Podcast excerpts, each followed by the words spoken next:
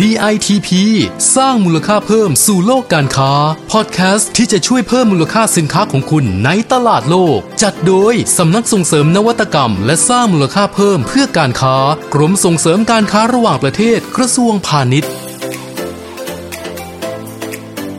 กลับมาอีกครั้งกับ DITP สร้างมูลค่าเพิ่มสู่โลกการค้า พอดแคสต์จากสำนักส่งเสริมนวัตกรรมและสร้างมูลค่าเพิ่มเพื่อการค้า กรมส่งเสริมการค้าระหว่างประเทศกระทรวงพาณิชย์ค่ะ ดิฉันประออนนุชประนุชนะคะ ผู้อำนวยการสำนักส่งเสริมนวัตกรรม และสร้างมูลค่าเพิ่มเพื่อการค้าค่ะ สวัสดีค่ะ ดิฉันประภาบุรณศิรินะคะ หัวหน้ากลุ่มงานแผนและส่งเสริมภาพลักษณ์นะคะค่ะวันนี้เรามาจะมาช่วยชี้ช่องแนะแนวทาง เพิ่มมูลค่าให้กับสินค้าของคุณนะนะคะค่ะเพื่อให้แข่งขันได้ในตลาดโลก แล้ววันนี้นะคะเรามีรายงานจากสคต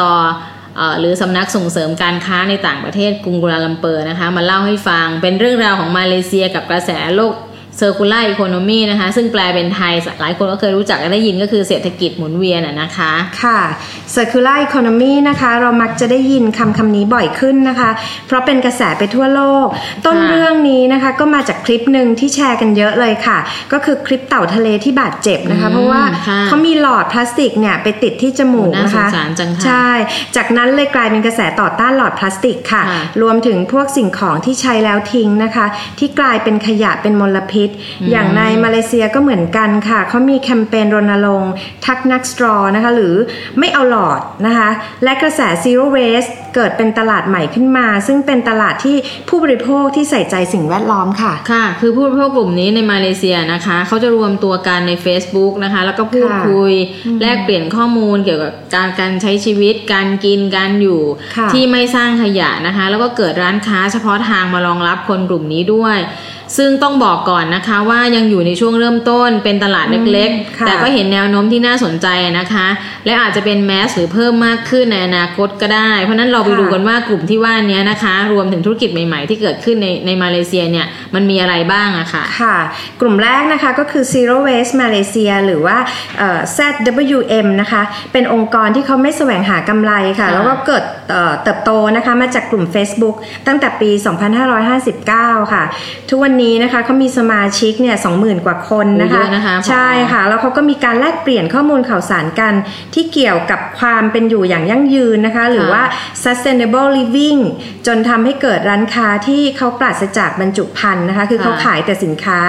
โดยไม่ต้องมีหีบห่อเพื่อตอบสนองลูกค้ากลุ่มนี้ที่ต้องการจะลดขยะนะคะ จากเริ่มแรกเนี่ยร้านพวกนี้ก็มีอยู่แค่ 6-7 ร้านเพียงค่ะ แต่ตอนนี้เนี่ยเขาเพิ่มขึ้นไปถึง 500 กว่าร้านค่ะอ๋อเยอะมากเลยนะคะใช่โดยกลุ่มนี้นะคะเขาจะทำรายชื่อ แล้วก็แผนที่ร้านค้าไว้ให้ค่ะ รวมถึงสถานที่ที่เกี่ยวข้องอย่างเช่น ร้านค้าที่ปราศจากบรรจุภัณฑ์อ่าค่ะร้านบริการซ่อมต่างๆนะคะ หรือออฮึสถานที่ที่ทำปุ๋ยหมักในชุมชนนะคะแล้วก็ยังมีการมอบใบรับรองแก่ธุรกิจต่างๆ ให้กับโรงเรียนหรือว่าบุคคลที่เขามีการดำเนินการตามแนวทางของ zero waste ด้วยค่ะอืมน่าสนใจนะคะค่ะแล้วก็ยังมีอีกธุรกิจหนึ่งนะคะ ที่เกิดจากกระแส zero waste ในมาเลเซียนั่นก็คือร้านที่ชื่อว่า BYOB นะคะ หรือ Bring ค่ะ Your Own Bottle นะคะ ก็คือเป็นค่ะร้านขายน้ำยาซักผ้าเนี่ย ที่ไม่มีบรรจุภัณฑ์นะคะ ใครจะซื้อก็ต้องเอาขวดมาใส่เองนะคะ ธุรกิจของเขาเนี่ย เริ่มจากการที่เห็นขวดน้ำยาซักผ้าจำนวนมาก ถูกค่ะนำไปรีไซเคิลซึ่งทำให้เกิดคาร์บอนฟุตปรินต์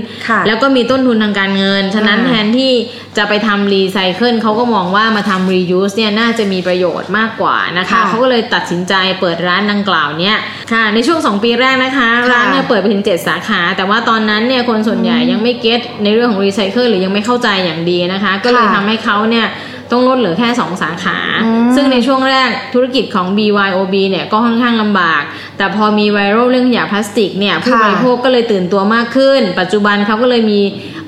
BYOB เนี่ยก็กลับมาเปิดสาขาเพิ่มเป็นอีก 4 สาขาแล้วนะคะ จริงๆเนี่ยฉันก็เห็นในประเทศไทยก็มีความพยายามที่จะทำ แบบนี้เหมือนกันนะคะ มีเจ้าหนึ่งเนี่ยเห็นในงานที่สไตล์นะคะอืมค่ะอืมแต่ว่าร้านค้าแนวแนวๆนี้ในมาเลเซียเนี่ยเขาก็ยังมีอีกนะคะอย่างร้าน Hive Bug Foods นะคะค่ะเขาขายอาหารประเภทโฮฟู้ดแล้วก็ข้าวของเครื่องใช้ที่ไม่มีบรรจุภัณฑ์ค่ะ เขาเริ่มกิจการมาตั้งแต่ปี 2558 นะคะ แล้วก็ขาดทุนในช่วง 2 ปีแรกค่ะอืมแต่ว่าทุกค่ะวันนี้เขาก็ยังขยายสาขาไปแล้วอีก 5 สาขา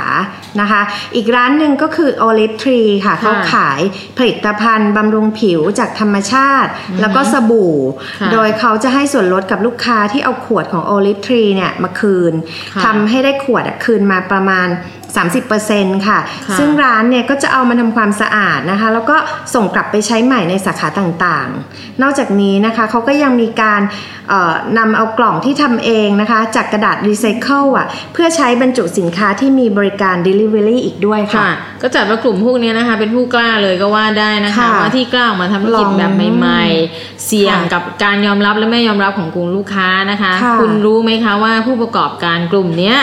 เขายังมองโลกแบบมีความหวังสุด ๆ เลยนะคะ ว่าเขาเชื่อในมุมของเขาว่าอีก 10 ปีข้างหน้าเนี่ยเป็นไปได้นะธุรกิจอินดี้แบบเนี้ยอืมน่าจะหายไปเพราะแนว zero waste เนี่ยจะกลายเป็นกระแสหลักค่ะนะคะแผนกสินค้าไร้บรรจุภัณฑ์ก็จะปรากฏอยู่ในห้างใหญ่ ๆ เช่น NSK Trade City หรือว่า Tesco อะนะคะ ค่ะ ธุรกิจอื่นๆนะคะ ก็ยังมีอีกค่ะ ที่มาร่วมวง Zero Waste ด้วยนะคะ อย่างโรงแรมเวสตินค่ะ ที่เขาเริ่มค่ะงดให้บริการน้ำดื่มขวดพลาสติกแล้วอืมเขาได้ติดเครื่องกรองน้ำในห้องพักแทนค่ะ ช่วงแรกนะคะ ลูกค้าก็ยังไม่เข้าใจ แต่ว่าค่ะพอมีการพูดคุยชี้แจงเนี่ยลูกค้าก็ยินดีร่วมมือมากขึ้นค่ะ ขณะที่โรงแรมอื่นๆนะคะก็มีการบริการสบู่แล้วก็แชมพู โดยใช้ dispenser คือเครื่องเครื่องกดๆที่ไม่ใช้ขวดบรรจุอ่าภัณฑ์ค่ะนะดิคะฉันเคยเห็นนะคะไปพักที่โรงแรมก็จะมีบริการค่ะแบบนี้ค่ะธุรกิจร้านอาหารหลายร้านในมาเลเซียก็พยายามจะเป็น zero waste อีกเหมือนกันนะคะ เพราะว่าอย่างร้านอาหารเวียดนามเนี่ยชื่อว่า N v i e t เนี่ยนะคะเขาก็ให้ลูกค้าเลือกขนาดรับประทานอาหาร เพิ่มขนาดได้โดยไม่คิดเงินเพิ่มค่ะและอันนี้เนี่ยไอเดียดีค่ะ ซึ่งซึ่งน่าสนใจก็คือว่าอาหารเวียดนามเนี่ยอย่างที่เราทราบกันเขาก็จะมีค่ะสารพัดผักใส่ใส่ถ้วยใส่อ่าอะไรค่ะภาชนะมาให้เราเนี่ยนะคะค่ะแต่ว่าร้านเนี้ยเขาเอาต้นโหระพามาตั้งที่โต๊ะเนี่ยคือเป็นต้นที่อยู่ในกระถางเลยนะคะพอไว้ตกแต่งสามารถปะคะเด็ดกินด้วยได้ตกแต่งก็ได้สวยงามค่ะใครไม่กินก็ไม่น่ารัต้กองเด็ดดีเนอะเพราะฉะนั้นมันก็ทำให้เขาไม่ต้องเสียคนมาเสิร์ฟหรือว่าค่ะเอาผักมาวางแล้วคนไม่กินต้องเอาไปทิ้ง เพราะฉะนั้นเนี่ยค่ะ อันเนี้ยมันก็ทำให้เขาเป็นการลดขยะอาหารได้อีกวิธีหนึ่งนะคะ ส่วนร้านเนี่ยค่ะก็ยังมีบริการซอสเนี่ยไม่มีบริการซอสในซองพลาสติกนะคะ หรือว่าค่ะช้อนซ่อมพลาสติกคือเขาไม่ใช้เลยนะคะค่ะแล้วเขาก็ใช้บรรจุภัณฑ์ที่ย่อยสลายได้ตามธรรมชาติ ก็เลยมองเห็นว่าร้านเนี่ย เขาก็พยายามที่จะอืมเขาเรียกอะไรรักธรรมรักธรรมชาชาติติลดการใช้พลาสติกจริงๆดีนะคะจังค่ะใช่ค่ะ นอกจากนี้นะคะ อย่างที่เราทราบกันกระแสชาไข่มุกในมาเลเซีย หรือในประเทศเราก็แล้วแต่เนี่ยก็มีคนแบบชอบกินชอบบริโภใช่คเยอะเนอะซึ่งชาไข่มุกเนี่ยนะคะ ก็เป็นสิ่งที่สร้างขยะพลาสติกจำนวนมากเหมือนกันนะจริงคะค่ะ เพราะฉะนั้นเนี่ยร้านแล้วก็เลยมีนโยบาย zero waste ขึ้นมาเหมือนกัน ก็คือว่าถ้าใครเอาแก้วมาใส่เองอืมจะได้รับส่วนลด ซึ่งซึ่งดิฉันมองว่านี่ก็ดีเหมือนกันนะคะ เมืองไทยก็ควรจะทำแบบนี้ ก็คือเราชอบกินเราก็มีแก้วประจำของเราอ่าไปไปซื้อจะได้ไม่ต้องทิ้งแก้วพลาสติกทุกวันทุกวัน ตอนนี้ร้านกาแฟก็มีแบบนี้เนาะใช่ค่ะ กลับมาที่ผู้ประกอบการไทยนะคะ กระแส zero waste ในมาเลเซียอาจจะไม่ค่ะใช่โอกาสทางการค้าโดยตรงนะคะ เพราะการขนส่งสินค้าข้ามประเทศเนี่ยยังไงก็ต้องมีหีบห่อใช่ค่ะค่ะแต่จากสำนึกทางด้านสิ่งแวดล้อมของชาวมาเลเซียนะคะ ก็อาจจะเป็นโอกาสสำหรับบรรจุภัณฑ์ที่เป็นมิตรต่อสิ่งแวดล้อมนะคะ เช่นหลอดที่เขาทำมาจากกระดาษนะคะ หรือหลอดที่ทำจากไม้ไผ่หรือว่าแป้งเนี่ยอืมค่ะหรือภาชนะที่นำกลับมาใช้ใหม่ได้นะคะค่ะรวมทั้งผลิตภัณฑ์จากธรรมชาติ หรือว่าเอ่อผลิตภัณฑ์ที่ปราศจากสารเคมี ปรับรูปแบบบรรจุภัณฑ์ให้ใส่สินค้าได้มากขึ้นนะคะ แทนที่จะใช้กล่องหรือว่าใช้ถุงซ้อนกันหลายอ่าๆชั้นใช่หรือว่าค่ะ ลดขนาดบรรจุภัณฑ์ให้พอดีกับขนาดสินค้า อะไรแนวแนวๆเนี้ยนะคะ ที่จะสื่อถึงแนวคิด zero waste ของแบรนด์ และใช้เป็นจุดขายได้ค่ะ ใช่ค่ะ เพราะฉะนั้นก็กล่าวได้ว่าจริงๆ แล้วการลดใช้พลาสติกเนี่ยก็เป็นเรื่องดีจะด้วยวิธีไหนจะไม่จะเอาภาชนะมาทดแทน หรือการลดก็เป็นเรื่องดีทั้งนั้นนะคะ เอาเป็นว่ากระแสเนี้ยกำลังมาก็แล้วกันนะคะค่ะใครค้าขายกับทางมาเลเซียเนี่ย ก็จับทางกันให้ดีๆนะคะ จะได้ไม่พลาดหรือค่ะหรือว่าสร้างโอกาสให้ตัวเองเพิ่มจากข้อมูลที่เราให้ไปในวันนี้นะคะค่ะแล้ววันนี้นะคะเวลาก็หมดแล้วค่ะ กลับมาพบกับ EP ต่อไปในทุกวันจันทร์ถึงวันศุกร์กับ DITP สร้างมูลค่าเพิ่มสู่โลกการค้าพอดแคสต์จากสำนักส่งเสริมนวัตกรรม และสร้างมูลค่าเพิ่มเพื่อการค้ากรมส่งเสริมการค้าระหว่างประเทศกระทรวงพาณิชย์ วันนี้เราสองคนต้องขอกล่าวคำว่า สวัสดีค่ะ DITP สร้างมูลค่าเพิ่มสู่โลกการค้า ติดตามข้อมูลข่าวสารและกิจกรรมดีๆ เพิ่มเติมได้ที่ www.ditp-design.com หรือสายด่วน 1169